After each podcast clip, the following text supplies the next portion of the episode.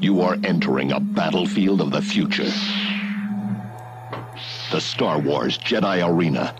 Becoming a Jedi Master takes practice. Using your lightsaber, try to penetrate your opponent's defenses. But watch out, the whirling seeker can attack on its own. So follow your instincts. Ah, now you're ready to take on any challenger who dares to oppose you. Play the Jedi Arena home video game, alone or head to head. The challenge awaits you. From Parker Brothers, the ones to beat. Here we go.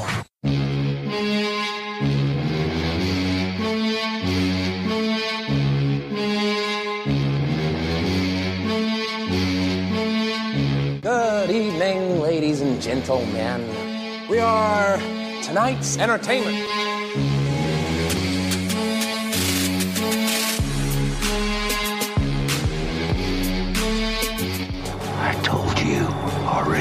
I'm gonna kill you.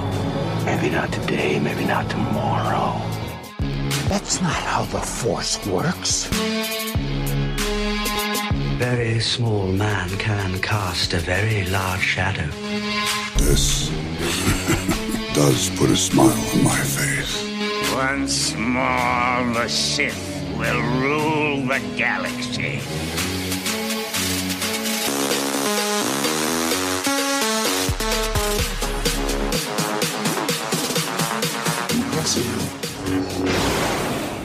Most impressive. You are on the Sith list. Welcome, welcome, welcome to episode number 112 of the Sith List. I'm your host, Raj Doldachahi, and my co pilot for this amazing adventure, the young, the restless, the man with the most hair on his chest on this side of the Western Hemisphere, Carlos, Boo the man that probably doesn't have a lot of hair chest. He's got a couple curly cues in there. Yeah, I have chests of hair just laying around, dude. You said hair chests. That's Yeah. cool. Yeah. You do have like uh, pockets Saving of hair chest. all over your chest, though. like randos. Tufts. Yeah, Tufts. sure. Tufts of hair. Les, Yeah. Les is Got a tufty chest. Gonzalez. There you go. The man we call El Hombre. Yeah, you queued that music up. The man we call the hair. The man who I just talked for about 15 minutes about Queensryche. Who else can I do that with? Probably the guys on Queensryche. Eric Finally has solo on Blu-ray. Struthers. how you doing, guys? How, how you doing, Eric? I'm great, man. And I'm super great. It's always a good time to be recording a podcast with the three of you. Yes, I agree. Les, how you doing, buddy? I, wow, the day just got even better after hearing that. Ah, Had a little lunch. How was your with, birthday weekend, Les? It was okay. Oh, mhm. God. And by the way, people, he has a mischievous Yeah, laugh and smile on his It face. had its moments. There were some ups and some downs, more ups than downs. Yeah. Correct? Yeah. Good. I'm glad. Boo, Uh, I'm you good. finally rested. Yeah, no, I'm I'm, I'm feeling better. Yeah, Good. I actually slept really good today, so I'm good. Yeah, How's the Bootney train going? fantastic. We just celebrated our six months on Sunday. That is fantastic. I just celebrated my two years on Monday. Wow. Yes, yes. And guess where we went to celebrate my birthday? Uh, Other than the first place we dated, and that was on Monday. But Sunday, even more importantly, I went to go see the one and only Queen Bee and Mr. J to the Z. And let me Oh tell you, man. Yes. And let me tell you, Eric, there was a couple moments where I really was contemplating rushing the stage. And I just thought I would miss you guys. So yeah, That's the only reason. It's the only reason I didn't do it. But uh, Queen Bee was amazing. She was unbelievable. And I'm not joking. There were witnesses. I had goosebumps the entire time, and people were laughing at me. That's all I have to say. Damn. I'm speechless. Cuckoo. Yeah, a little cuckoo on that one. how's that? How's that restraining order going? Uh, well, I was another reason why I couldn't do it because I was probably 800 yards away from her. Uh, like you're supposed to be. yeah, so that's probably why I couldn't do it. A motivated Marine in 800 yards is nothing, dude. That's why I'm not a Marine. so let's get into some stuff, guys. You ready? Yes, sir. Please, let's do this. Let's do this. Mhm. We are proud members of the Making Star Wars Podcast Network. Podcasts like The Great, now this is podcasting, The Great Rogue One, The Great Blue Harvest. Now I have to say The Great to everybody because I'll feel bad. The Great Steele Wars, The Unbelievable Rebel Girls, First Order Transmissions. They're great too. And all the rest of them are great. Tarkin's Top Shelf, Podcast 217, The Cargo Hold, and Figure with Randy and Jason. Please check them out. We have a website, thesithlist.net. Please go check us out there for the latest news, the latest podcast, the latest pictures. Should have took a picture of Queen Bee and put it up there, but I guess you guys weren't there, so I didn't want to do that. Absolutely check us out. We are heading to New York Comic Con, Les and I, and we Yes. have some stuff lined up. I bought some equipment. We're going to do some interviews. We're going to go on the floor and do some interviews. All that stuff, all that news will be on the website once we get back. So please check it out. We are on Twitter. You can find me at the Sith List. Boo. At the Sith List Boo. Crunch Crunch with the hairs on his chest. At Less is More 78. And the hair. At Eric Struthers. You can also find us on Instagram and the Facebook. You can find us both. Just look up the Sith List. Email us, the Sith List at gmail.com. We have a hotline, 707-65-GEEK1. That's 707-654-3351. Please leave some iTunes reviews. We really appreciate it. And there is your shenanigans. Box office. Let's get into some box office. Despite the overperformance of Universal's new release, The House with a Clock in Its Walls, which is a long title, and The Stronghold from Lionsgate is Simple Favor, which is the movie with Anna Kendrick and the girl that I love that I forgot her name again. Blake Lively. Thank you. This weekend is still one of the worst of the year. Things weren't helped by the soft openings of Fahrenheit 11 slash 9 and Life Itself, which I saw, by the way, and Assassination Nation, which Boo heard it was amazing. As the three other new wide releases struggled to find its audiences. So this week, House with a Clock in its Walls made 26.6 million. A Simple Favor made 10.2 million. And The Nun, still scaring the shit out of people, made 9.3 million. So there is your box office for the weekend. And we have some Star Wars chit chat. Eric, last week we didn't have much to talk about. But then, But then, the day after we record, Mr. Iger drops a bombshell. You want us to lead us through the Star Wars talk? Sure, man. So Bob Iger was interviewed by the Hollywood Reporter, and in this, he talked a lot about uh, the Disney streaming service, what's going on with Marvel, but where it pertains specifically to Star Wars, he talked about, or he talked about his role in the release of the release timing of Solo and the poor performance of Solo at the box office. And you know, he said they they took a risk and that he got it wrong. It was it was on him that they decided to release Solo that close to the Last Jedi, and that from here forward that we should expect a slowdown, and the buck stops with him on that. So I thought it was. I mean, let's be real. That's what you do when you're in leadership. You you take responsibility for these things. But it was it was cool to address it so frankly.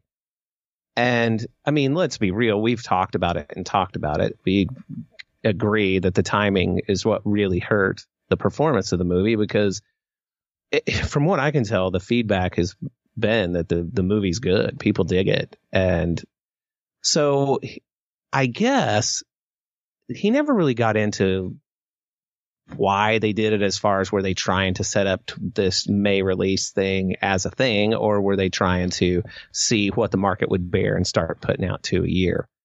But regardless, here we are now Yeah. where we should expect a slowdown after nine. Exactly. It- the question I have is he said we're not going to get one every year. Okay, so we're not going to get one in December. So we're going to get one next December, obviously, episode nine. So that means we're not going to get one for 2020? Did he say specifically that we weren't going to get one every year? I year? thought I read something where he said, "Yeah, I don't think having one every year is a good idea." But when I read that, I was like, "Wait a minute! You can still do one a year and just keep it during Christmas, right? Because that did work." It definitely did. It, even three movies in with The Last Jedi, you still made what it ended up doing? 1.5 Yeah, I think billion it did 1, worldwide. 1.4, 1. Point, yeah, it did some ridiculous amount. Plainly, the strategy was working. Would Solo have made that kind of money if they had waited till December? I don't know, but I, I do I do think that it would be a, a bit of a miss to not have it. I think that it's several things led to Solo's numbers. And yeah, we've talked about that a million times, but Right. yeah, I 100% but, but agree. do you, do you think that the time of year that it was released was a factor? Let's say you take everything else out of the way. Man, we don't want to get into this. I'm sorry. That's Oh no no is- no! That's I- a conversation. no no no, another that's time. okay. We can get to it really quick. I believe it was a multitude of different factors. I think if they gave it enough leeway for marketing and to get people to know Alden and to pump up um, Donald Glover way more, um, I think it would have been a, a, better success. I think instead of making three hundred ninety two point four million, which is what I looked it up today, by the way. Um, I, you know what I looked up? I, when I was looking at boxofficemojo.com, I looked up if it made any money this weekend, if it was playing anywhere. And I believe it made 13,000 this weekend. so yeah, it just randomly made some money somewhere. Um, but so I think it could have made $600 million, $650 million, which is pretty fucking good. You know what I mean? Oh yeah, for Yeah. sure. like again, Ant Man didn't make I don't think as much as Solo has made worldwide, and it's not called a failure. I just think they having Star Wars as the label, it's you have to make a billion dollars now, which is very unfortunate. So I think having one a year in Christmas time, I think making that a tradition to go with your family, go with your kids, go with your friends, go with your crazy podcasting family to Yeah. go watch it every Christmas. I think that is a cool way of doing it. I think they should stick with that. And, and I think Chili's would be happy if that happened. So that That's they right. get That's the right. Chili's would be happy, and Mr. Rustin, Mr. Rustin Brown would be even happier if he gets his food. Because last time he didn't get his On food. then. time, yeah. Damn, yeah. Inside story. Sorry, Yeah. one of the other things that he talked about was the miniseries for Loki and the Scarlet Witch featuring the original actors playing the characters for the Disney streaming service. And of course, instantly that brings up the question of what, using that same business model, what would they do for Star Wars? Oh, and God. yeah, yeah, the sky's the kind of the limit. But one of the things that I tend to think about, just from a man, that's a bummer standpoint, is the characters in Solo that I would definitely like to see more of, but we're probably not going to get a sequel, at least not in the theater. I would love to see more of Qi'ra and what happens with Crimson Dawn and Maul and just that whole bit, the whole crew. So you could take any one of them and build a small series around it that I think in that in that venue, if you will, the streaming service, it would probably have an audience that it would be well received. Oh yeah, absolutely. How cool! You know, like like you said, I'd be very disappointed that we don't get to see that on the big screen, but you know, we'll take it. As Star Wars fans, we'll take it. Right, right. We do have some sad news, though, right, Eric? Yeah, yeah. This is this is sad. Uh, Gary Kurtz, he's a producer in um, well, it wasn't a New Hope, but the original Star Wars movie and The Empire Strikes Back, and it's he's been credited with really sort of taking the chance of letting Empire Strikes Back be become the movie that it was, and it it this is worth diving into yourself to go just go check out some articles about him and see just sort of the saga of his relationship, working relationship with George Lucas. Mhm. I was reading the article that Jason had on makingstarwars.net. Yeah, I read that too. It's so interesting.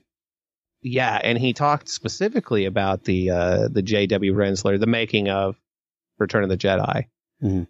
and apparently Gary Kurtz sh- showed up for work, only to find out that, according to George anyway, he had plainly told him he didn't have a job anymore, he still showed up. and just just how awkward would that have been, for you, know, at, in that environment for him to be there and it, my guess would be that George probably didn't communicate that very well, but I, Yeah. it's just, it's stories like that that the behind the scenes stuff. That's probably what I find the most fascinating. Yeah, there's crazy facts like that. Exactly. And it's a shame that most people, other than diehard Star Wars fans, don't know of Gary Kurtz and, and his contributions to the whole saga. Well, at least the first two, which the first two pretty much molded the entire saga. So I, this Variety had something that said, you know, Star Wars producer Gary Kurtz died this last Sunday due to cancer.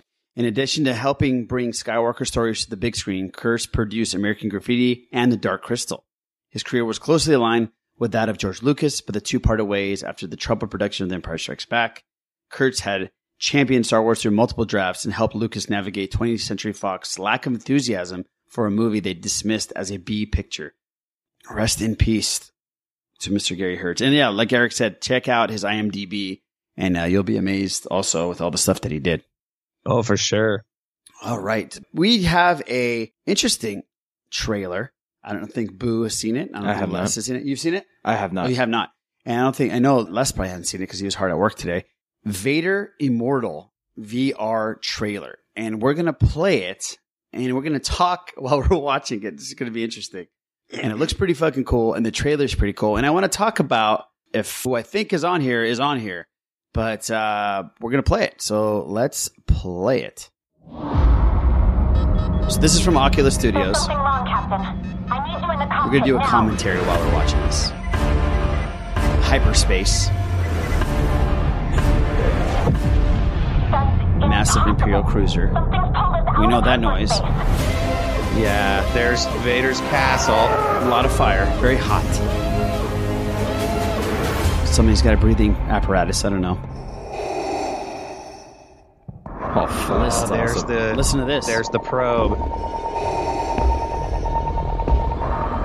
You may wonder why I have brought you here. Oh shit. Okay, that's if I'm not mistaken. That has to be. That sounded very much like Mr. James Earl Jones. This comes out in 2019. Invader Immortal official episode teaser. Check it out on YouTube because it's beautiful looking and the music's amazing. And I believe Eric is that James Earl Jones. That has to be. Man, it sure sounds like him. And I. it's not. My God. Yeah, exactly. It's If the not, best yeah. imitation. Yeah. Right. Mhm. Exactly. So that was unbelievable. And this is going to be coming out in the new Oculus machine that they, or box or whatever the heck it is that they have. And it's going to be their major feature thing. And we're going to listen a little bit to the Star Wars show talking about it right now. Vader Immortal, a Star Wars VR series, was officially announced with a teaser trailer for its first episode during Oculus Connect 5 this morning. The new immersive series from ILM X Lab takes place between the events of Revenge of the Sith and Rogue One and is also connected to their hyper reality experience Secrets of the Empire. Lucasfilm President Kathleen Kennedy said, We always look for opportunities to explore the Star Wars universe in new ways. Adding, ILM X Lab is very excited to be working with David S. Goyer on a first of its kind Star Wars experience which allows fans to travel to Darth Vader's fiery, lava ridden fortress and wield a lightsaber on his home So ready. Writer and executive producer David S. Goyer stated, as a lifelong Star Wars fan, working with ILM X Lab on an untold Vader story is a dream come true. The experience is designed to be immersive first, meaning from its inception, this three part series has been conceived and executed specifically for the VR medium. We're breaking new ground with this project that places you, the user, at the center of the story. The first episode of the three part series is set to launch in 2019 on the newly announced Oculus Quest. All right. There was the Star Wars show's breakdown of this amazing game. Man, I mean, just, just watching it. Hopefully you can go and check it out as soon as you can. Just watching it gave me the goosies, kind of like Beyonce did last Sunday in a different way though. Huh. You know what I mean? Yeah. We got an email from a new listener, Sil, and I wanted to read about it because it is very Star Wars esque, and let's talk about it during Star Wars time. Hey, Sithless. First of all, happy birthday, Les. We got a Thank birthday you shout out, much. Les, already. I'm a new listener to the podcast, started somewhere around episode 95. Well, thank you very much, Sil. I was excited to hear you talk about the Marvel live action TV miniseries for Disney streaming service. I will watch the hell out of a Loki series. That's awesome. I really do hope it works so that maybe we, we can get something similar for that in Star Wars. Well, this is very timely. With the de-aging technology getting so much better, I really like to see Ewan McGregor de-age so we can have that Padawan Kenobi one year on Mandalore story where he meets Satine Kryze or one about a young Jedi Knight named Mace Windu. Oh. Hmm. Also, love the Captain Marvel discussion. I know nothing about the comics, but now I'm excited for the movie. So am I. Where before I was indifferent. So thank you guys. May the force be with you, Sil. First of all, Sil, thank you for sending us this email. Thank you for listening to us. Hopefully you're still listening to us Stick with us. after please. episode 95. Yeah. Yeah. But we really appreciate it. And I think de-aging Ewan McGregor would be amazing. And we've already seen a de-aged Samuel L. Jackson. By the way, who has a part in Life Itself. He's in everything. He is in everything. That's right, man. It's a very funny. actors, It's a baby. very funny part. He plays himself. Does it say that's does, fine. Does it Yeah. say motherfucker? He sure does. Abs. Oh, that's Yeah, oh, then and we're in done. a very cool way. In a very cool way. Fantastic movie. But still, uh, I am very excited about Captain Marvel, and I didn't know anything about the character as well, so I'm right there with you. I love that you love Star Wars, and I love that you're listening to us. So thank you very, very much. One last Star Wars news. We're going to watch, we're going to watch it, but you're going to listen to it. A quick little update for Resistance. They got some of the cast down and they talked to them about oh, how excited they are about what's happening with their characters and stuff like that. So we're going to listen to that just for a little bit. So here is some Resistance news. How long have you been asking Dave Filoni for a part in Star Wars? I've never asked Dave Filoni for a part in Star Wars. No? There's going to be stories told. There are rumors out there. The truth of the matter is, I've never asked Dave for a part in Star Wars. Did you have a moment where you thought, I'm in Star Wars? I'm part Oh, of Star I Wars have now? A, I have a moment like every 15, 20 minutes. I woke up today super pumped and excited to come sit in a chair for nine hours. Like, because I get to Yeah. talk about something that means a lot to me. What are you most excited for fans to see about Kaz? What aspect of his personality are you most excited to share? I think the growth. We're all gonna go on this journey with him. We're gonna experience everything with him firsthand. But with that, we're gonna really open many, many doors in the Star Wars lore. The fans are gonna be immersed in the experience with Kaz. So I'm very excited for them to see what happens. How would you describe Tam? Tam has a hard exterior, but very tender and actually quite gentle inside. She is feisty and doesn't take anything from anyone. She's outspoken and she aspires to be a pilot. So she's kind of cool. What was your first reaction when you read the first script and when you saw what your character was going to look like? When I heard the character's name was Hype Fazon, I was like, oh, me? Okay. no, but I was very excited actually because we don't know much about Rhodians, and you're going to learn some things about Hype and his skills behind the stick. As a comedian, how do you translate your sense of humor into the character? It's hard because I feel like as a Star Wars fan, humor in the Star Wars universe is tricky. You don't want to be the not funny one in the Star Wars universe. We don't want to be that anywhere, but like especially in the Star Wars universe. I would get nervous before going into voiceover sessions for Orka because it meant so much. All right, there you have it. Can't wait for this. This comes out very, very soon. Next week, I believe, right, Eric? Uh, correct. Yeah. And I'm really looking forward to it. I, I'm hoping that my kids dig it so that I can have it on constantly. It just, it looks so fun and it looks, the animation's cool. The colors pop. It, I just think it's going to be a good time. I do too. And I love how the uh, actors are so pumped up about this. I love how I know some of the actors also. Not Yeah, that, that- obviously we knew Freddie Prinze Jr., but this one I know actually more than one. So I'm very excited. Yeah, I really like uh, Donald Faison. I've always liked him because I was a big, big Scrubs guy. So He's great. seeing him in there is really cool. And naming the character after him is Yeah. super cool. Super cool. and we're going to be in New York when this thing comes out. So hopefully we get to, to catch it in the time we're crashing out at Mr. Mike Pappas's house. By the way, people who are, are going to be attending New York Comic Con, get ready because half the Sith list is going to be there. And, but we're going to be partying for all four of us. So I just want to let Yes, you you guys are. know. So expect phone calls again, Boo, and expect even crazier phone calls this time, Mr. Eric Struthers. Uh, We're Okay. going to be with a huge I'm contingent ready. of all of our friends and some of our listeners, and it's going to be a good, good time. And hopefully, we'll get to watch Resistance and talk about it. Anything else in the Star Wars news you want to talk about, Mr. Struthers, or we were all good? No, man, I'm good. Okay. Let's get into some random schmeals. Now, we got the honor today to have lunch with one Sal Perales, uh, who's been on this podcast, who is part of the Making Star Wars Podcast Network on now this podcasting. We- Les and I got to go down to a video game restaurant bar, sit down, and just shoot the shit with Sal, which was amazing. We were lucky enough to work right next to where he lives. The reason I bring this up is because we were watching on the screens all kinds of stuff like Fortnite and Destiny. Yeah, a lot of uh, Twitch streams and a lot of uh, Twitch streams. gameplay, basically online gameplay. Yeah. That's cool. And Nintendo Switch is now online and it's live. It's a pay service and you get access to a collection of great games from the Nintendo Entertainment System, otherwise known as the NES. At launch, these games included everything from Super Mario Brothers and Yoshi to Legends of Zelda, River City Ransom, stuff like that. Another nine games now are planned to launch before year two, which include Tournament Golf, Ninja Gaiden, which was a great game, Whoa. and uh, Wario's Woods. This article on Cinema Blend, which I frequently canvass, I guess you could say, has some suggestions on what they want to see added. And looking at these lists, even Boo has probably played these games, and I know Eric has. I was very surprised to see some of these because I haven't seen these games in such a long time. And when I saw these, I was like really excited. So I wanted to talk a little bit about what they think needs to be added. Number one, Punch Out. 11 world-class contenders. Take them down with your controller, beat them all, and you've got a shot at Tyson's title. Nice. And Boo, I want you to say yes or no if you've played it, okay? I've played Punch Out, yes. Okay, great.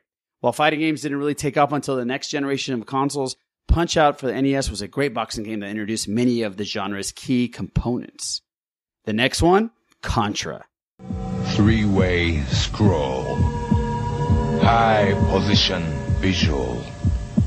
Sound selective mode. It's a super AV action. Contra. Yes. Of course, man. Yeah. Contra was one of the first hell yeah games to launch for the NES, boasting a pair of muscle bound commandos who toted big guns that fired a never ending stream of bullets at oceans of enemies. Was Contra up, up, down, left, right? I was about to say, I think I right. remember the Up, cheat code up, for Unlimited down, Lives. left, yeah. right, left, right, A, B, A, B. That's selects. right. The code is life. The code is life. That's right. life. With at least Contra, you're gonna have to hope they allow that code, right? They have to. They have to. Have to. Now, I must tell you guys right now, there is a code on Mike Tyson's Punch Out Uh huh. I remember. where you enter that code and it takes you straight to uh, Super Macho Man. It helps you. Oh, yeah, Super Macho Man. Super Yes, Macho yes, Man. It yes, gives yes. you the uppercuts, the the stars, and Mhm. you can hit him, and then you automatically fight Mike Tyson. Like after like Yeah, I remember 30 that code. seconds, I remember that code. And Mike Tyson whoops the shit out of you. Yeah, you can't beat Mike mm-hmm. Tyson. Mike Tyson whoops the. Well, he whooped the shit out of everybody, out so might as well whoop the shit out of us back then. My brother got a knockdown once, and then we never beat him. You're like, wait, we I won. wonder if Yeah. I wonder if that was a legend. Does anybody beat Mike Tyson? I remember when Mike Tyson's Punch Out came, he was beatable because there was Mike Tyson's Punch Out after Punch Out, wasn't it? No, it should just be. It was just Mike Punch Out and Mike Tyson's Tyson Punch was on it? Yeah. Yes, Oh, Mike I Tyson thought was there was- It's it was supposed to be Mike called Tyson's Mike Punch Out. Tyson's Punch Out, if I'm not mistaken. Oh, okay, okay. Well, the next one's Kirby's Adventure, which I don't remember. Who's Kirby? Behind the flabby facade, a physical powerhouse, a street fighter, a weapons expert. He's whatever the situation demands. In Kirby's Adventure, evil King Dedede's stolen Dreamland's dreams. Now Kirby's fighting to get him back, level by nightmarish level. That's Kirby. He's cute. Till you cross him, then he's one tough cream puff. Kirby's Adventure on NES. Nope. Kurt- That was the very first one. Uh, Do you remember this one, Yeah, Eric? I played. The, I played this one. You have No. introduced the No, pink it does- puffballs copy ability, meaning players could choose to use enemies they sucked up as projectile weapons or steal one of their special characteristics. One of the first games to do that. Yeah. This one I remember very well because I was a huge fan of the game 720 in the arcade. Me, me too. It was a very hard game. And if you start sucking at the game, bees would come after you and they would say, skate or die. Well, I remember Nintendo made a game called Skate or Die. or die in five rad events that pit you against a friend or bionic Lester. which wasn't 720, but it was super fun. The game boasted a collection of five elements, including high jump, freestyle, downhill race, a downhill jam, and even a pool joust. These were, were all pretty tricky to master, encouraging repetitive play. I remember I got really good at this game and I killed it and I beat it. It was one of my first games I've ever beaten stuff. Next game, Metal Gear. Oh yeah. Okay. Yes. Yep. yep. The original Metal Gear is perhaps the best known as being the game that would eventually lead to Metal Gear Solid and all of its brilliant yet street rat crazy sequels. So Metal Gear Solid, if you played that, this was the original. I don't remember this one. The next one is Gradius. Lets players fly across alien worlds, destroying mechanical enemies and installations. Life Force boasted a more organic aesthetic that felt far more overworldly. Don't remember that at all. Um, I played that one. It's like uh, what is it, Raiden. Raiden, Raiden was cool. and it's uh, you but you're fighting aliens with your jet. So you you know you can pick up the. It's like Contra, but it's basically in space, and you're in a spaceship. and Gotcha. you're blasted away. Burger Time is the next one. Burger Time is Ah, yes. oh, it's the best. I love this one. Burger Time is a beloved platform puzzle game that mixes Donkey Kong with Night of the Living Dead. Introducing Burger Time, the home video game where you're a chef being chased by food that constantly disagrees with you. Like hot dogs that have a taste for revenge. Burger Time! You remember this one at all, Boo? Not at all, but it sounds pretty funny. It's pretty great too. It was a lot of fun. And the last three, we have Castlevania 3. You left him for dead in Konami's Castlevania. How foolish to presume he'd perish without leaving a curse. Made up of lack of exploration with solid mechanics, insanely good soundtrack, legendary monsters, a plenty, and the ability to play as several assist characters. Castlevania 3. And one of the great ones, Mega Man 2. Mega Man 2. Fight your way through stages of play as you attempt to defeat the villainous Dr. Wily. Mm-hmm. Features great maps to dash and leap your way through a variety of enemies to learn, fantastic boss fights, and one of the best soundtracks of all time. Yeah, those those boss battles were well, oh, pretty much all the Mega Man games. They've had some of the best just uh, boss fights They have. ever. They have. Super cool. And the last but not least, and I remember this game because I had a ton of fun playing this game, RC Pro Am. Play RC Pro Am. Play with power. Pull up to the start.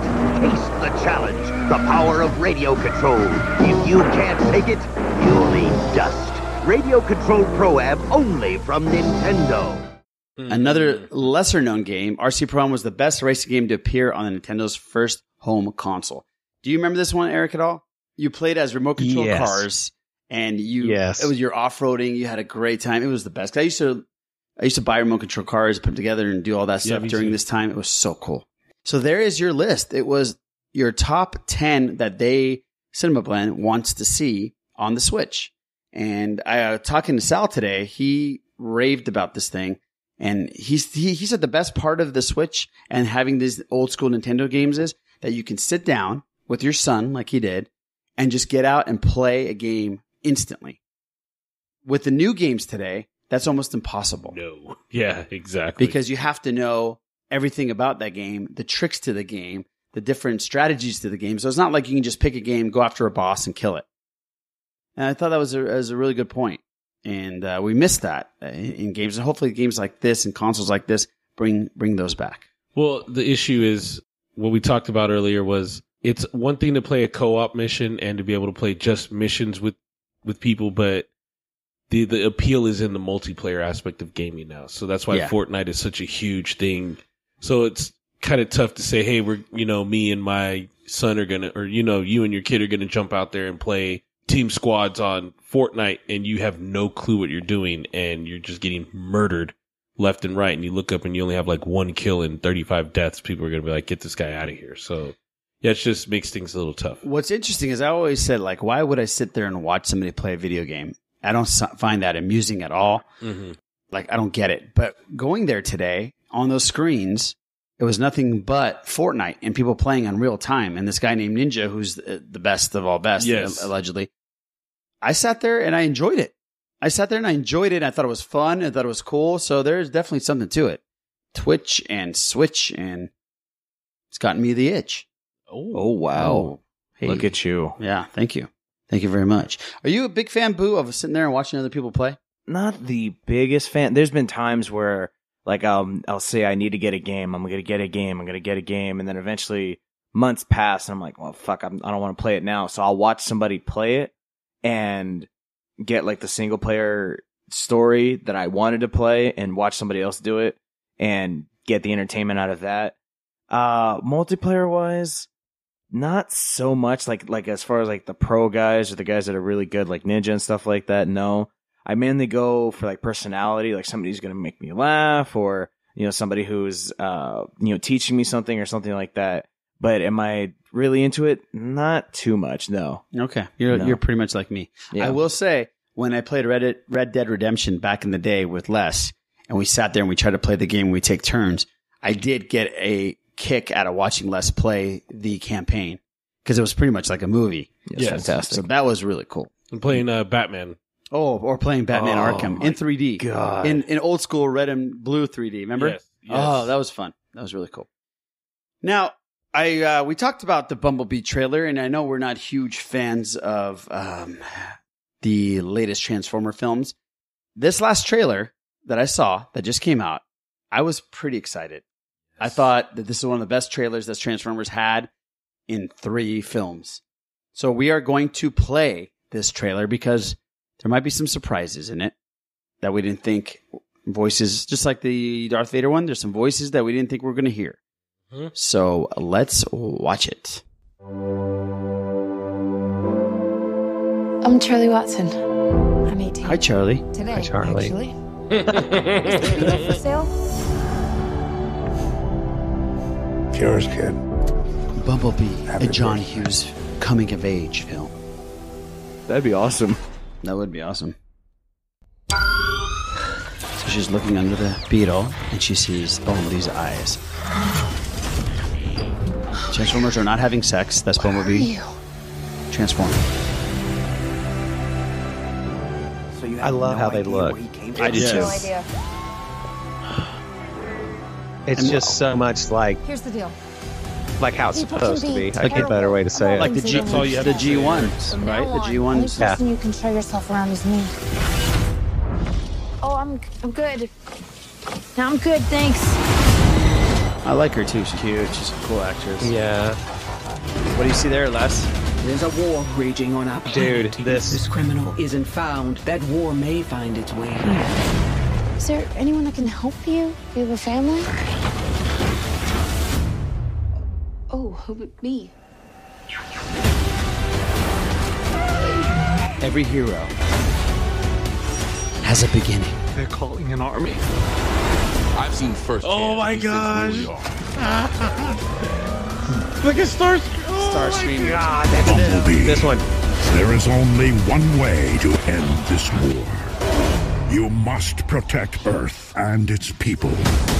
Take it down. yes,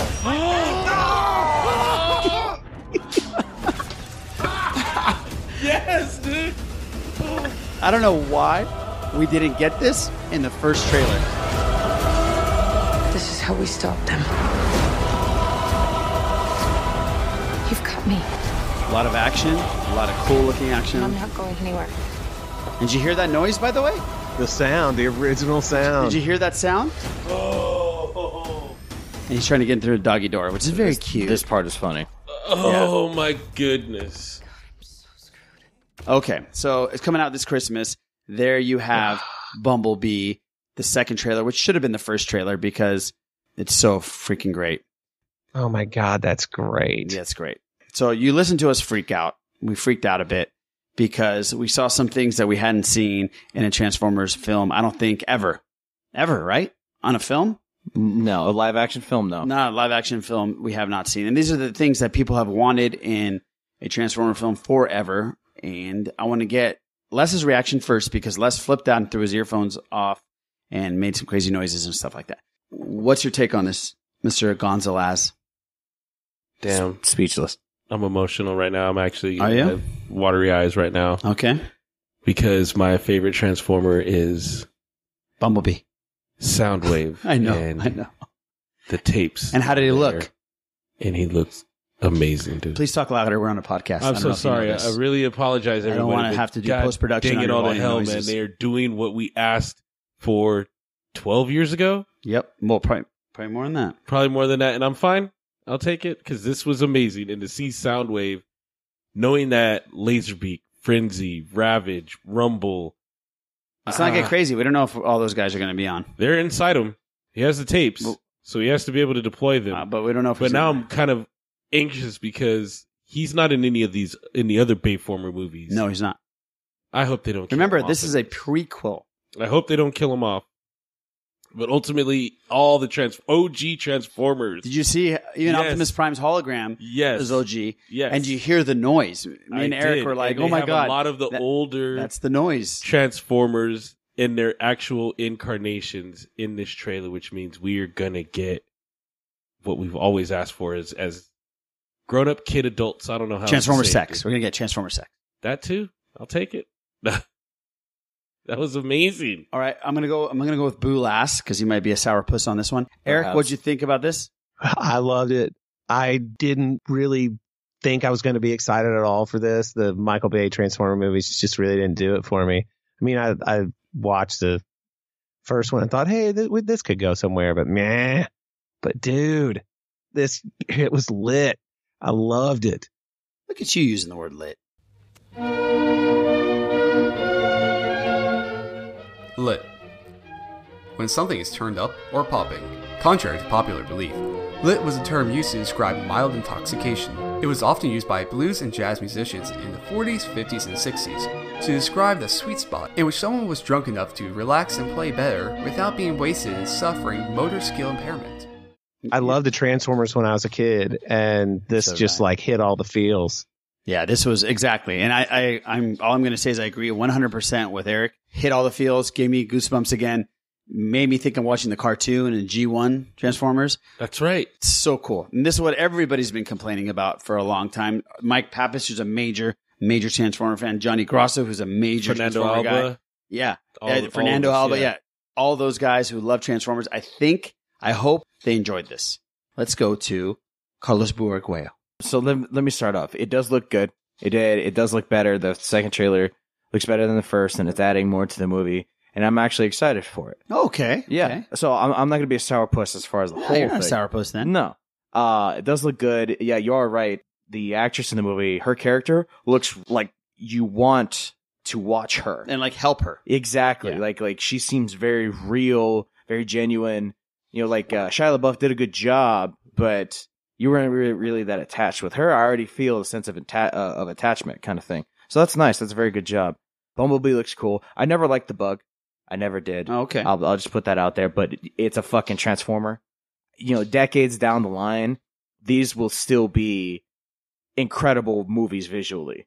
People will go back and be like, these these were something to marvel at still, kind of thing. True. So even the shittiest ones are amazing visually. Yes, exactly. That that the whole transformation sequence, you know, the first time it happens, it doesn't matter.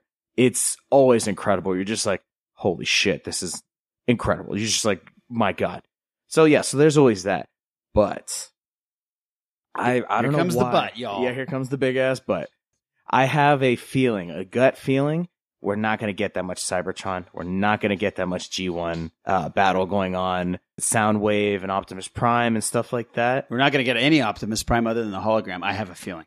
Okay, but yeah, but I think I think what you'll you know, what we'll see of the war on Cybertron is flashbacks. Yep. Very small sequences. Yeah. Nothing to go oh my god about. So That's- you're you're you're more of a fan of, of watching the wars go on in in Cybertron. Yeah, I, would love to watch the war the war on Cybertron. Absolutely. Okay. But I do right. not think that we're going to get that much of it. We'll get glimpses, we'll get flashback clips, maybe like a after credit sequence, something like that. But I think Right. it's going to be very minimal. That's that's what I'm so afraid that's of. that's not too bad of a complaint. no, it's, Yeah, it's that's just just, what you are expecting out of the movie, and you're probably not going to get that. And you're probably right. You're not going to probably get. Yeah, that. it's, it- going to be it's- more of a coming of age Yeah. film Yeah. type of thing. That's what it looks yeah, like this to me. is It this just looks sucks to like say. Yeah. The the war on Cybertron was going down, and then Bumblebee happened to be the first Autobot to land. yes, and He's he's a war to stem criminal. the tide of Decepticons. Exactly. So, Exactly. Gotta And if do not, you if I'm gotta not do, mistaken, man. that sounded like Angela Bassett's voice as Mhm. one of the Transformers that was trying to find Bumblebee.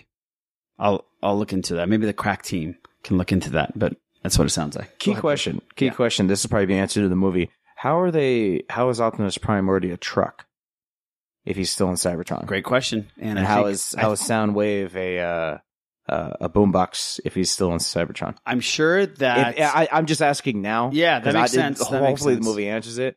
But I'm just that was one of my questions. I was like, Right. it's great to see them Great like question. that, but Optimus Prime comes to Earth and he looks just like a robot, and then he finds the truck and what is it? Scans it and becomes the truck. right. oh, maybe that hologram was scanning for him for the OG one. Perhaps, yeah. Interesting. Uh, yeah, no, that, Maybe that's he goes just back to the future like Doc Brown. Oh shit, that's heavy, Doc. Yeah. Cool. Well, I, I'm uh, excited about it, and I haven't said that about a Transformers film since the first one. So, um, well done, whoever. And I'll give credit to Michael Bay. If it's a good film, I'll I'll give him credit. Michael Boom Boom Bay. Michael Boom Boom. Looks like it's more boom boom from the heart than the, than the blowing up things. Wow. Hey, and, and John Cena actually looks good as. By the way, John Cena was in it. We didn't mention. He, evil. he's becoming or the second Rock. Captain Ahab like. But you, you can't see John Cena though. Nice. Okay, let's move on to. Um, I have a bone to pick with Wreck It Ralph, and I want to start a boycott. wow. There's been prevalent questions about the premise of Wreck It Ralph and the gathering of princesses, Disney princesses, and then the trailer looks pretty pretty cool, pretty funny. Fans are wondering why Princess Leia isn't included in this grouping. And I was wondering it also. But co director Richard Moore has a very straightforward explanation for this choice. This is what he had to say. Is coming out of the Hollywood Reporter. We decided, I mean, there are a lot of princesses that are from Disney movies that are not part of the canonized Disney princesses, you know. And I don't know how they're chosen. I don't know how it goes on. I think it's kind of like the Vatican where smoke comes out of a chimney and Moana is now a Disney princess. So we decided we're going to use the canonized group of princesses known as Disney princesses. Don't, not that we don't love Princess Leia. And I like how they put these ones in there, like they're as big as Princess Leia.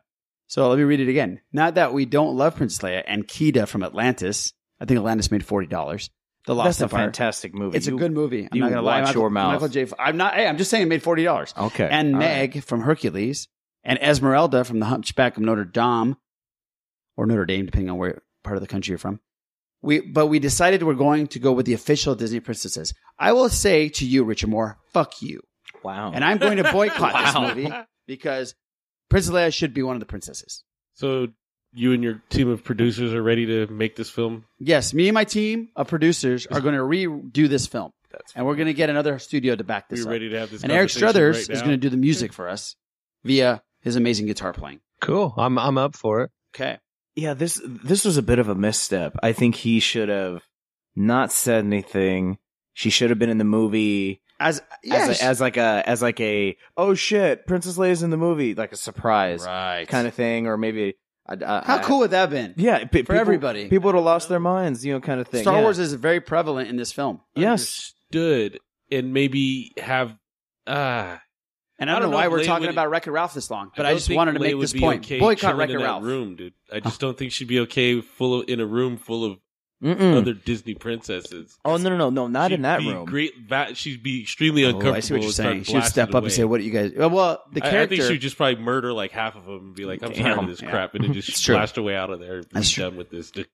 Just force choke all of them because by now she's. Oh yeah, she has the force. Yeah. and this is That's the right. portion of the podcast where we're reaching for content. That's right. Her and Merida would be like, her, Merida, and Moana, and uh, Mulan would be like, let's just wipe everybody out and get out of here, dude. Was this Kill Bill? Fuck. Kill Bill version of the around here, princesses? dude. yeah, goddamn. Princesses ain't about nothing. Let's do this. What is it? What is it? Mulan is Cottonmouth. Yeah, is that what's going on? That's right. We have a Kingsman three. Some news. Uh, there, I didn't even know they were doing a Kingsman three because Kingsman two was so bad. Yeah, that's in my opinion. According to Exhibitor Relations, I don't know what that is, but according to them, Fox's untitled Kingsman movie, which is presumably Kingsman 3, is set to release just over a year from now on November 8th, 2019. On top of that, writer director Matthew Vaughn, who I really like, is set to return to pen the screenplay and direct the film, thus completing the trilogy. There isn't an official plot description yet, but we know that Matthew Vaughn was planning Kingsman 3 while working on Kingsman 2. He And- should have just worked on Kingsman 2 before planning on I, Kingsman I completely 3. agree because Kingsman 2 was not very good at all. Fuck. What is getting a lot of hubbub, and we've talked about it last two weeks, Mm-hmm. is this new Halloween that's coming out. And there's a new trailer. And I don't know if you guys, this is the trailer episode, by the way, guys. I don't know if Ah. you've seen it, Boo. I don't know if you've seen it, Eric. I sent you a message to look at it. I Uh, did. I know. And Les, have you seen the new trailer? Yes. I don't think We're- you have, but we're going to watch it right now. And I loved how old school it felt. What'd you think about the trailer, Eric, before we watch it? I really dug it, man. And there was actually a spot in there that kind of gave me a jump scare. Ooh, okay. That's awesome. So let's uh, oh, I think I know what Eric's talking about. let's uh, watch this thing. On Halloween 1963 in Haddonfield, I love this open. Six-year-old Mhm. Michael. Myers murdered his own sister in cold blood. But it was 15 years later, on Halloween 1978, that the legend of the Myers murders was born. Having Golly. escaped protective custody, Michael returned to Haddonfield, where he brutally massacred So what we're watching is the like these true crime looking black and white stills. And, Yeah. Laurie Strode as the sole survivor. So, Laurie, after all these years, I love this part. what part. do you think possessed Michael to go on this killing spree? We actually see Michael Myers without his mask for a little bit. Well, you should. That's my favorite. This town, Michael Myers is a myth. A ghost story to scare kids. The spooky man is Oh. real. Now he's back. Puts on his mask. Evil Michael Myers escaped. Will be unmasked. But he will be killed tonight. Can't go close the door. Girl's closing the door. Doesn't close. Oh, hi, Michael. dude, oh, dude, yeah, that is yeah. It was that spot at the end. It with was. the the closet door. Very The- cool. The the placement of him relative to the door was perfect. Oh, it, it looks like it's well done, and that's all I want is it to be well done, and that's what it looks like. So very cool. Jamie Lee Curtis is crushing it in that trailer. She Yes, sure she is. is. She sure is. She's owning all of it, dude. It's amazing. Yeah. It's I can't wait Good for for this. her. And I can't wait. I, I hate it when scary movies come out um, right before Halloween. Like, uh, like, well, not right before. I love it when they come out right before Halloween or during Halloween. But some of them come out like October second. You know what I mean? And you're like, why wouldn't you just wait Yeah, a couple of chill. weeks? Yeah, yeah. Yeah, this is perfect. I think it's coming out like a week before or that weekend or something. So uh, I can't wait to see this. Okay, so looking at that trailer, she when she opens her armory of shotguns, yeah, that's like when we were kids, and I'd be like, "Man, I have all kinds of guns ready to kill me some Michael Myers." Yeah. Like, she like throws it over, you're like, "Hell yeah, that's me right there!" But you can't kill Michael Myers. She went from a, using a wire hanger to uh, all those shotguns. That's right. All right. So that was your Halloween trailer. Check it out. And it's going to be a good one. Now, going into some comic book TV movie news. Like I said before, Les and I are heading to New York and we have the opportunity to sit down, I believe. We have something planned to sit down with a team of artists and some publishers that is releasing a great new comic that's out called Neon Future. And this is from the two-time Grammy nominated international producer Steve Aoki, who just released a trailer, which is beautiful, by the way. I checked it out today. It's going to be a comic book series which features musical elements from the next installment of his actual album. If you don't know who Steve Aoki is, he's an EDM DJ. He produces music. He's an unbelievable talent, and he's bringing that talent over to comic books. And it's coming out. The first issue is coming out on October 4th at New York Comic Con. They're going to actually have it out there. And a little synopsis of it is Neon Future is set roughly 30 years in the future in an America that is outlawed advanced technology. A civil war is brewing between the augmented, which is an oppressed class of people who have chosen to integrate technology into their bodies, and the authentic, who have not. The resistance movement, Neon Future, is led by the mysterious Kita Sovee. Basically, he's modeled after Steve Steve Aoki. Aoki, who strives to bring peace by showing the world a brighter future in harmony with technology. The series is a compelling character driven sci fi story that chronicles the dangers of unchecked power and the limitless nature of human potential. All right. Thank you, Les. That was nice. So, guys, check out neonfuture.com. Hopefully, we get a chance to sit down and talk to some people that are behind this thing, and we're going to interview them, and we are going to uh, ask them all kinds of cool questions. And Sounds we'll- awesome. Well, yeah, we'll bring it. Come, go to the go to YouTube and put Neon Future and check out the trailer that was out today.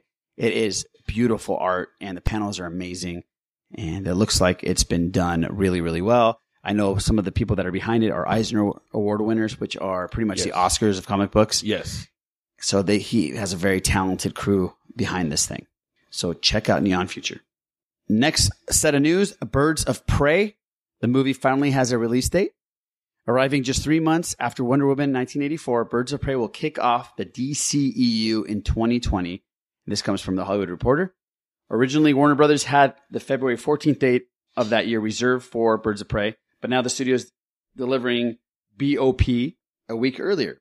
And that's probably for the best because Bond was recently moved from November 9th to February 14th, 2020. Okay, we didn't get to talk about um, if Harry Cavill is in or out. We don't know. It's very ambiguous. We still don't know. You know, everybody seems to be has seemed to move on from Harry Cavill, but he comes out with Twitter's tweets all the time about, "Hey, I still have my cape in the closet. I'm not going anywhere." Who knows what the hell's going on? It's just a big mess for DC. That's the main reason we haven't talked about it because there's nothing to talk about. It's just a mess. yeah, it- it's hearsay at this point. Is he in? Is he out? No, no, no, no, no. Exactly. Nobody knows shit. Hopefully he's DC's still so in. freaking upside down right now. It's just- yeah. it- But but I will say, oh, I will say that the Joker film that Mm. nobody wants. Oh, whoa, whoa, whoa, whoa. Like, hold on, majority of people don't want is building a little momentum, Like I said, and we got the first look of how the Joker is going to look and Joaquin, Joaquin Phoenix is going to look. Todd Phillips gave us the first look on Instagram, and then now we have seen all kinds of looks on how he on how his makeup is going to be. Kind of his mannerisms. Eric, I don't know if you've seen any of the footage. I have not, sir. Okay, it's I talked to Les about this.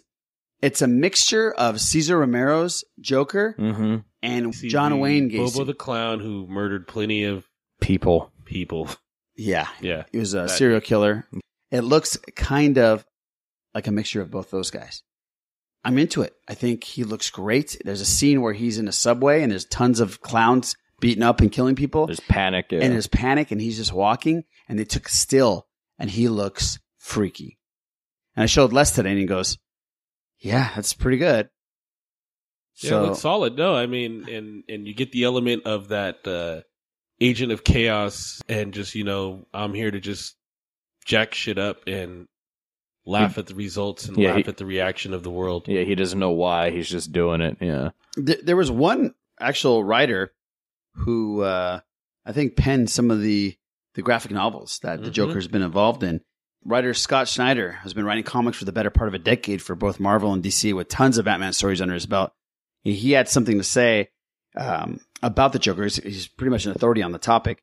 The Batman writer recently shared his opinion on Todd Phillips' Joker on Twitter, saying, I feel like it shouldn't work, and yet I'm genuinely crazy excited for it. It seems daring, weird, and dark in a way that could be visionary. In the end, the worst offense, the Joker would be playing it safe, boring.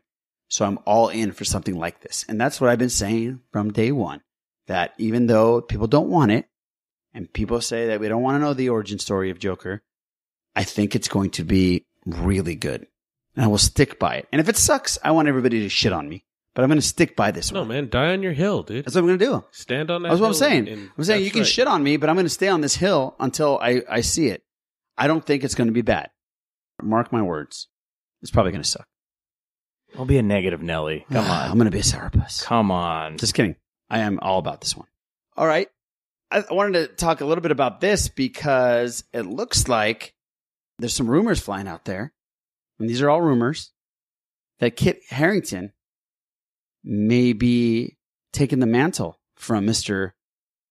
Ben Affleck for the Batman. But here's the problem.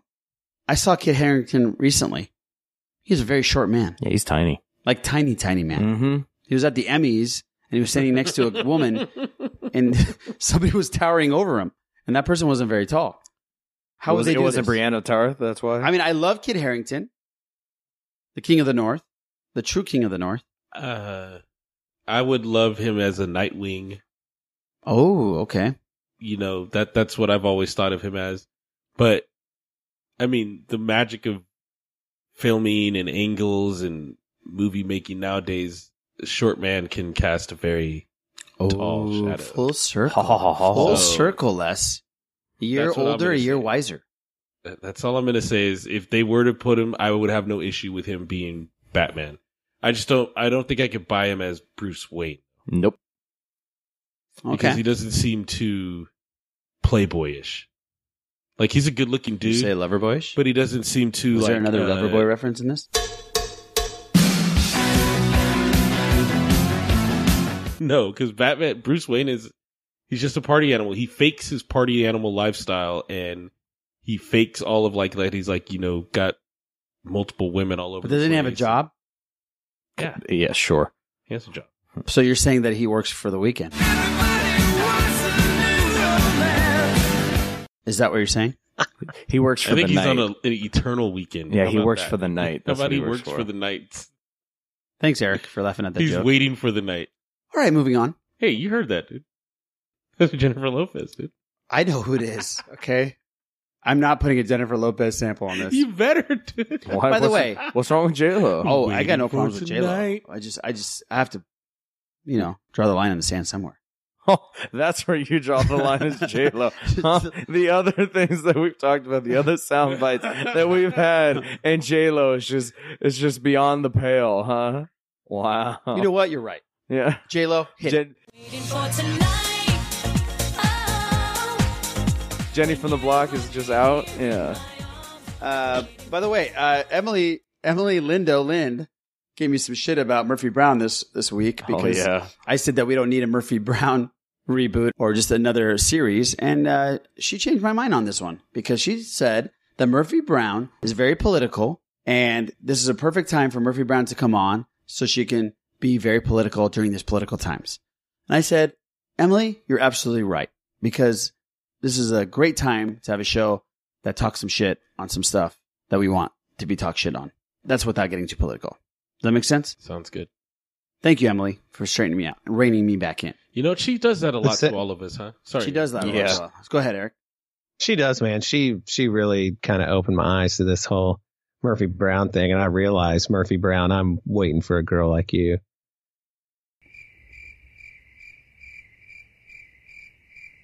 What we're not still doing the foreigner jokes? What the hell? There's no oh, joke, it's hilarious man. I just started listening to the song in my head, just going ding ding. Foreigner ding, jokes. We're doing foreigner ding, jokes or ding, Loverboy jokes, buddy. Ding, ding. Didn't I thought? Didn't you throw hot blooded in there while you No, were working I- on your whole working for the weekend thing? No, I didn't say hot blooded, but I like where you're going with it. I mean, it was cold as ice the way you dropped it.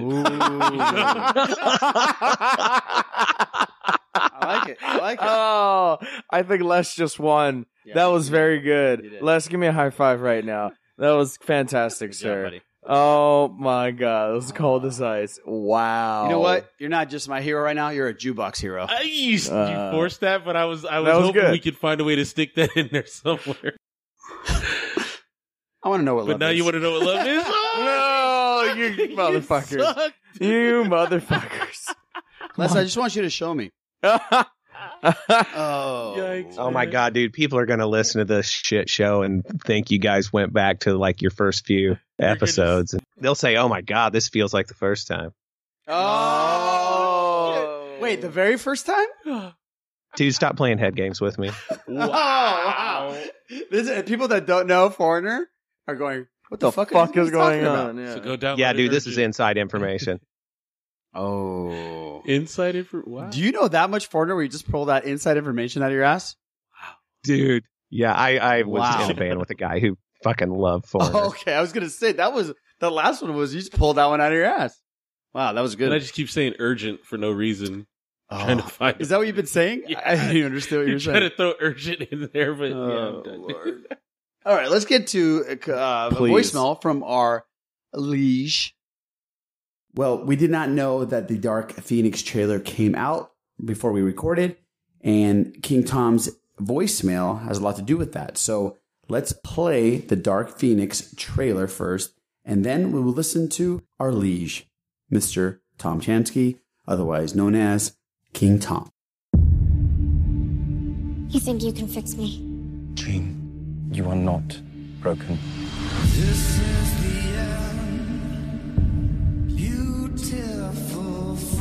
The mind is a fragile thing.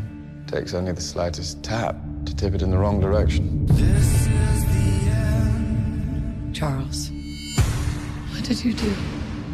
I had to keep her stable. I protected her. From the truth?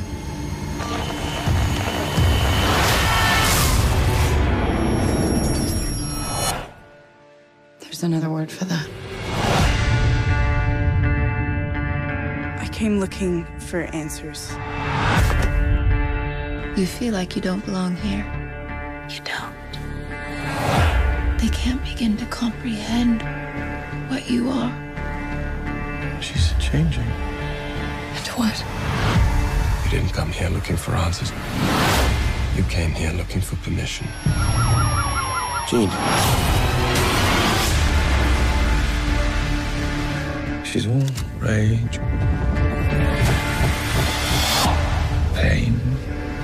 it's all coming out at once. Jean lost control, but she's still our friend. This is your fault, Charles. The world is on the brink. I'm sorry I didn't stop it sooner. You're always sorry, Charles. And there's always a speech. And nobody cares. There's still hope. Don't do this. They're right to fear me. I've seen evil. And I'm looking at it now.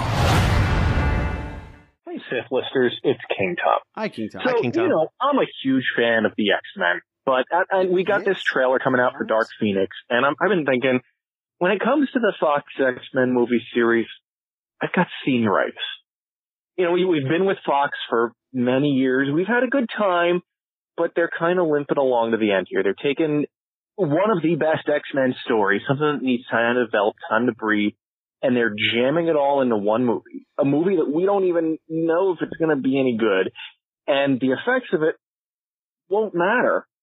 So when it comes to the X-Men movies, I'm ready for what's next. And, you know, we kind of got a hint of that in that interview with Bob, Bob Iger, where he said that Kevin Feige would be put, put in charge of the X-Men too. And that's what I'm ready for. I'm, I'm sure I'll feel different when the movie is here in the theaters, but right now I'm ready for it to get here, move on, and this merger business to get figured out so we could start thinking about how the X-Men are going to be part of the MCU. And that's, that's one of the reasons I'm calling. I know it's too early to tell and I know things can change, but I wanted to kind of eh, see if you guys had any ideas on what would you want to see? You know, would they bring in the X-Men right away or would they make us wait?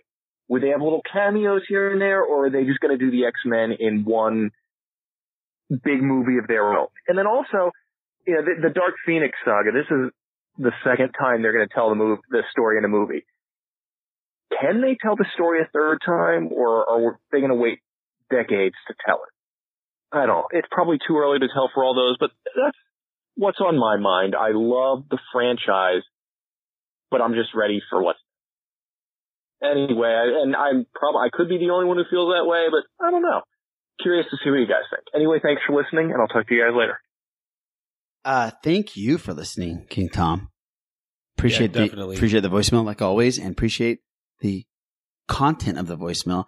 And our X Men guru, when you're not on, is Eric Struthers, so he's going to take this question. Go for it. Eric. Just kidding, buddy. Go ahead, Les. Yeah, yeah, yeah. That's me on bracket. yeah. Uh, I I agree with you, King Tom, in the fact that I'm just ready for what's next. Uh, I don't know. I mean, I also agree with you. I don't think they can tell this a third time. Nope. Um, Dark Phoenix is one of the greatest, if not the greatest, X Men story ever written on paper, other than Days of Future Past. And they performed, I will say, admirably with my shoulders shrugging for uh, Days of Future Past. They kind of told that story well. There was a lot of shoulder shrugging, I will admit. but I don't know how many. Yeah, I don't know. I just think it's time to pack it up and say, okay, let's ma- let the merger go through, let the uh, reacquisition happen, and then go forward from there. Uh, they keep talking, like you said, yeah, they keep bringing up the visual effects and how the effects are going to change the game and all that stuff. But I'm kind of just whatever. I don't really give a rip anymore. Wow. Hmm? That you don't give a rip anymore? That hurts to say. No, it's real. I, I just, at this point, when you know that it's coming home, so to speak, you know, Mhm. you just say, okay, let's figure it out. I personally would like, I don't know if they should do an X-Men movie right away once Disney gets full control. Nope. And maybe just start sticking X-Men, not as cameos, but, you know, start handing, putting them on incarnations of the Avengers or combine them into, you know, one team and have, you know what I mean? It- like we talked about before, we have Captain Marvel and then Rogue would be a good way to transition in and, and bring the X-Men with her being there. But you can also use the military aspect with Wolverine Mm-hmm. because him and Captain America have a, a, Very close connection. that's right. And also with Carol Danvers. Mm-hmm. So you can always, and even Fury, you can always bring something in where, you know, Fury talks crap to Logan and they just like look at each other and then there it is, you know, they, it's all there. So I, I kind of want to say, I, I just don't want to get to the point where I'm 85 years old and they finally do this shit right. Senior discount. But other than that, yeah. I, I, I fully agree with you in that regard. Just let's get on to the next thing and just get it over with. All right. Well, thank you, Les. And thank you, King Tom. Mm-hmm. Appreciate it. We have an email from OG Rob, our boy Rob. Hey, Sithless. Just want to let you know that Steve Guttenberg was on Ballers the last two seasons. He played a rich Vegas guy trying to move the Raiders. Hmm. Better, way better looking than the actual owner of the Raiders. I will, I will say. I didn't know that Steve Guttenberg was in Ballers. I've only watched three episodes of Ballers, and I didn't know. But Les has watched Ballers, and he didn't mention last week that Steve Guttenberg was on it. So I didn't, this is all comes you know down on? Les. Because he's not the Steve Guttenberg that was in that awesome photo that someone put up on Twitter. Oh yeah, we had a little conversation. Very hairy Guttenberg. chested Steve Guttenberg. Made me think of Boo when I saw it. That's funny. Also, just in case Les has any issues on the planes in New York City, just put a B.A. Baracus and knock him out with a monkey wrench or slip him a Mickey. that's right. That'd be fucking awesome. That would be he. Dude, he's as big as B.A. Baracus, that's for sure. Have a good time at Comic Con, OG Rob. Well, thank you, OG Rob. We appreciate it, and I cannot wait to see Mr. Les Gonzalez on a plane because the last time he was on a plane, it was just one of his first times ever on a plane, and I know he's terrified of flying, so I stood up and I let the entire plane know that everybody was behind him, and he was terrified, and everybody supported him, so they cheered for him. It was it was a nice moment. Some dude just like did a crossword puzzle next to me and then leaned back and started falling asleep and looked at me and gave me a wink like, it's all good, bro. And I'm like, white knuckle the whole fucking time. White knuckle. That's the most exciting part of this trip for me is the having you on the plane right next to me. Oh yeah, enjoying my phobia. No, you, you should have. right. That's right. You should have had him sit by himself. Uh, he is actually. I, he's sitting in the aisle. I'm He's sitting on gonna the window. bottle up my my sweat and sell that shit. Literal fear in a bottle. That's yeah. right. All right, Iraj, just see how you treat me, dude. No, dude, no, I'm there Nah, to I'm support you. We'll get drunk before we get on, and we're going to end the podcast tonight with an email from another first-time emailer, and Mr. Gonzalez is going to read this one as well. So go ahead, buddy. This is from Nathaniel, by the way. All right. Hello, Sith listeners. My name is Nathaniel Gold, and we have a friend in common, Fernando Alba. What's up, Fernando? Hey, any friend of Fernando is a friend of ours. He turned me on to you guys about six months ago, and I have been hooked ever since. I'm coming you today to you today with a compliment, a question, and a shameless plug. Ooh, okay. Wow. I like it. I like it. Compliment. I think you guys are one of the best podcasts out there because you don't stick to one fandom. Although you focus heavily on Star Wars, which I love, you're also not afraid to tackle anything, including the Beatles and Zeppelin. Yes. I find this very refreshing. Keep up the good work. Wow, that's very nice of you, buddy. Thank you, sir. Thank you. Question. With all the talk on the Joker film, it got me thinking about who is my favorite Joker, and I would love to hear yours. Believe it or not, I most prefer Jerome from Gotham. I know it's crazy because they never actually call him the Joker, but I feel he brings the campiness of Cesar Romero with the psychotic feel of Heath Ledger. Would love to hear your thoughts. Now, hold on. Let's give him some thoughts real quick. I love Jerome from Gotham. He's the best part of Gotham, in my opinion. They're not really calling him Joker. You're right. But maybe, just maybe, this Joaquin Phoenix that we talked about can capture his Joker and Cesar Romero's Joker because it looks like him kind of. And maybe, maybe we got a winner here. But I agree with you, buddy. Uh, mine would be Mark Hamill. That's true. Yes. Yeah. And so would Booze. And I Yeah. know Eric All- will all probably say the, Mark uh, Hamill as well. His voice. Yes. Yeah. He is Yeah. amazing. Mm-hmm. And, He's and I mean across all the platforms because Yeah. even his voice acting in, In the the, Arkham games, Arkham games were Spot amazing. on, yeah. is spot on, and the animation and the maneuver, yeah, Mhm. just the, it all works, and Mark Hamill just brings it to another level. To tell you the truth, Les, I think the people are going to kill me. The Mark Hamill in the games is a little bit more terrifying for me because his character looks terrifying in the games more so than he did in the. Right? No, his character Animated. looks terrifying, and then He was So- straight evil in those games. yeah, and with Yeah. Ledger and all of them, and I understand for uh Jerome, like he starts to bring the like, the laughter, but Mark Hamill is because the Joker's literally laughing all the time. Mm-hmm. like all the time, and Mark Hamill nails it. Yep. freaking nails it every single time. he's so the best. He's the best. that's us. I think what us three agree on that. Damn right. You too, Eric. Yes. Okay, see. So, I, Oh, yeah. maybe we're just talking live action. well, I mean, that's what you have to get because performance. Mhm. Is, I mean, comic wise, Joker is just Joker, Yeah. but performances, everyone has done what they've. But that's done. not true, really, right? There's there's the graphic novels that Joker's like Birds of Prey is a different Joker than the Killing Joke Joker, in a way. Uh, no. Okay, thanks Not- for shitting not- on that not- one. Not really. It's just Joker, and it's like, oh shit, the Joker's here. And once you start hearing the laughing or seeing the smile, Oh yeah, that's true. But I'm saying some of his Oh, yeah, aspects of his characters. Yeah, there, there's more times that he's more sadistic than others. Yeah, that's there's what I'm more saying. times where he's more playful than others. Yeah, there's been Yeah, times Killing where he, Joke Joker is nasty. Yeah, like there, there's one where he tried to copyright fish, like like f- his face on fish. Right. And then there's another time where he skins a man Uh-huh. alive and tosses him out and says, "Don't fuck with me. I'm Exactly. back." That's what I'm of saying. So there's Yeah, different there's- levels of Joker. Yes, but but- but you don't know whether or not he's gonna copyright fish or he's gonna skin a dude. That's And the that- that's the written Joker. Yeah, it's Yes. so unpredictable. Yes. Word. Whereas Mark Hamill's going to give you the giggles. yeah, but what I'm saying in, giggling Ar- in Arkham, it- he was more of that Joker, not the giggles Joker. He was the giggles Joker, but he was sadistic and crazy as well. Oh yeah. Oh yeah, Oh, yeah, yeah. Okay.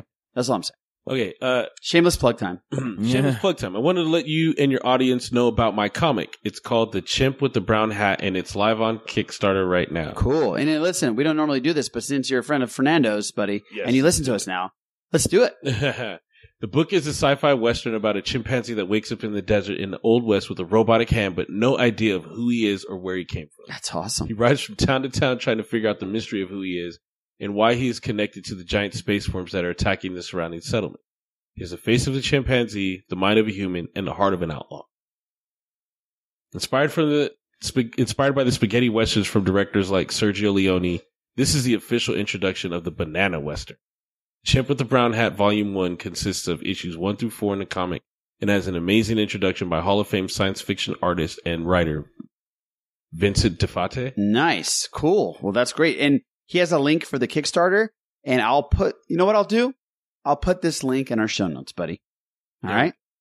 All right. Let's do that. Let's do that for him. Yeah, Since you're a not? friend of Fernando, Fernando's like the man, and we love Fernando. Yes, And exactly. thank you for listening to us. And, and I appreciate you still listening to us. And I hope this Kickstarter does well. I saw some of the artwork for it. It looks pretty cool, man. It's pretty, pretty interesting. And and so maybe we can get you come on and talk about it one of these days. But uh, thanks for the email, and we really appreciate it. So check that out. The Chimp with the Brown Hat, Volume 1 on Kickstarter. All right, guys. I think we have gone, come to the end of this fantastic podcast that we call The Sith List. That's great. Anybody else have anything else to say? Any more foreigner references? Loverboy references? Nah, I hope man. not. I'm, I'm, Eric, are you tapped out of I'll foreigner give it a rest. Okay. Is Give It a Rest a foreigner song? No. Okay. damn it. no, but they're going to have to write one now just to keep it keep it all together. That's That's right. That's right.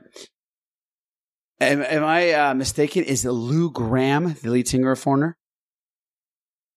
Uh, that that feels right. It does feel right. You feel right Is right that, now. it- is, is that another foreigner song? you feel right? No, that feels right. It probably is. It's not. Okay. it's not. Mr. Struthers, other than Yes. the Foreigner fan club that you had, where can people listen to your beautiful voice and look at your beautiful hair? Man, you can look at my beautiful hair. Every time I say that, hold on for a second. Hold on for a second. Every time I say beautiful hair, it cracks him up. Every single episode. I know because when I edit it, I listen to it.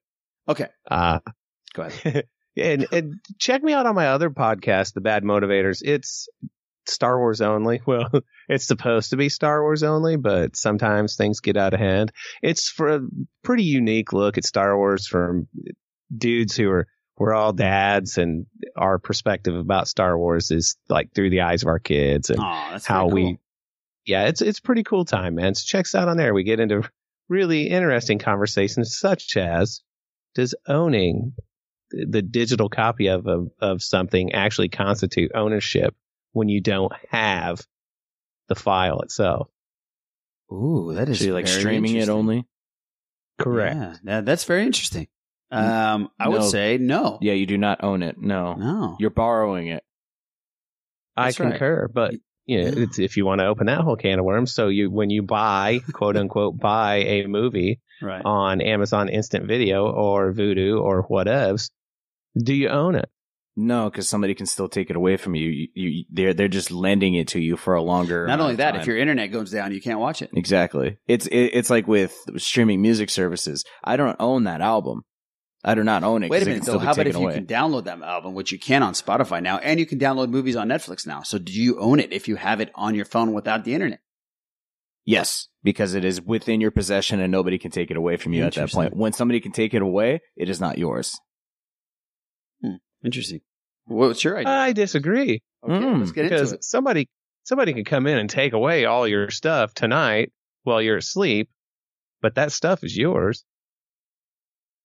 Yeah, but that's that's that. No, I'm talking as far as not robbery, but I'm talking as far as uh, the company that owns the actual product can take it can take it away from you. Yeah, my my my, my house could be taken. Somebody could dig it out of the uh, out of the foundation and you know, helicopter it away. Absolutely. Well, that's not what I meant. Now you're being crazy. So, but, but the, don't the terms of service for something like Amazon Instant Video, for example, indicate that you are purchasing it? They do. They do. But w- what is their definition of purchase is the better question. Well, that's a good question. I think now, Eric, you're playing head games. Yeah, it's it is getting.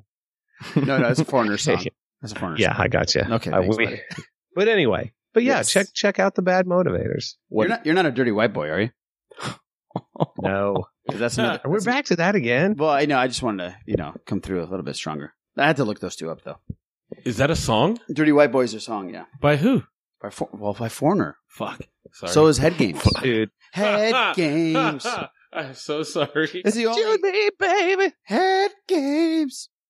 And I can't take it anymore. The Head uh, Games.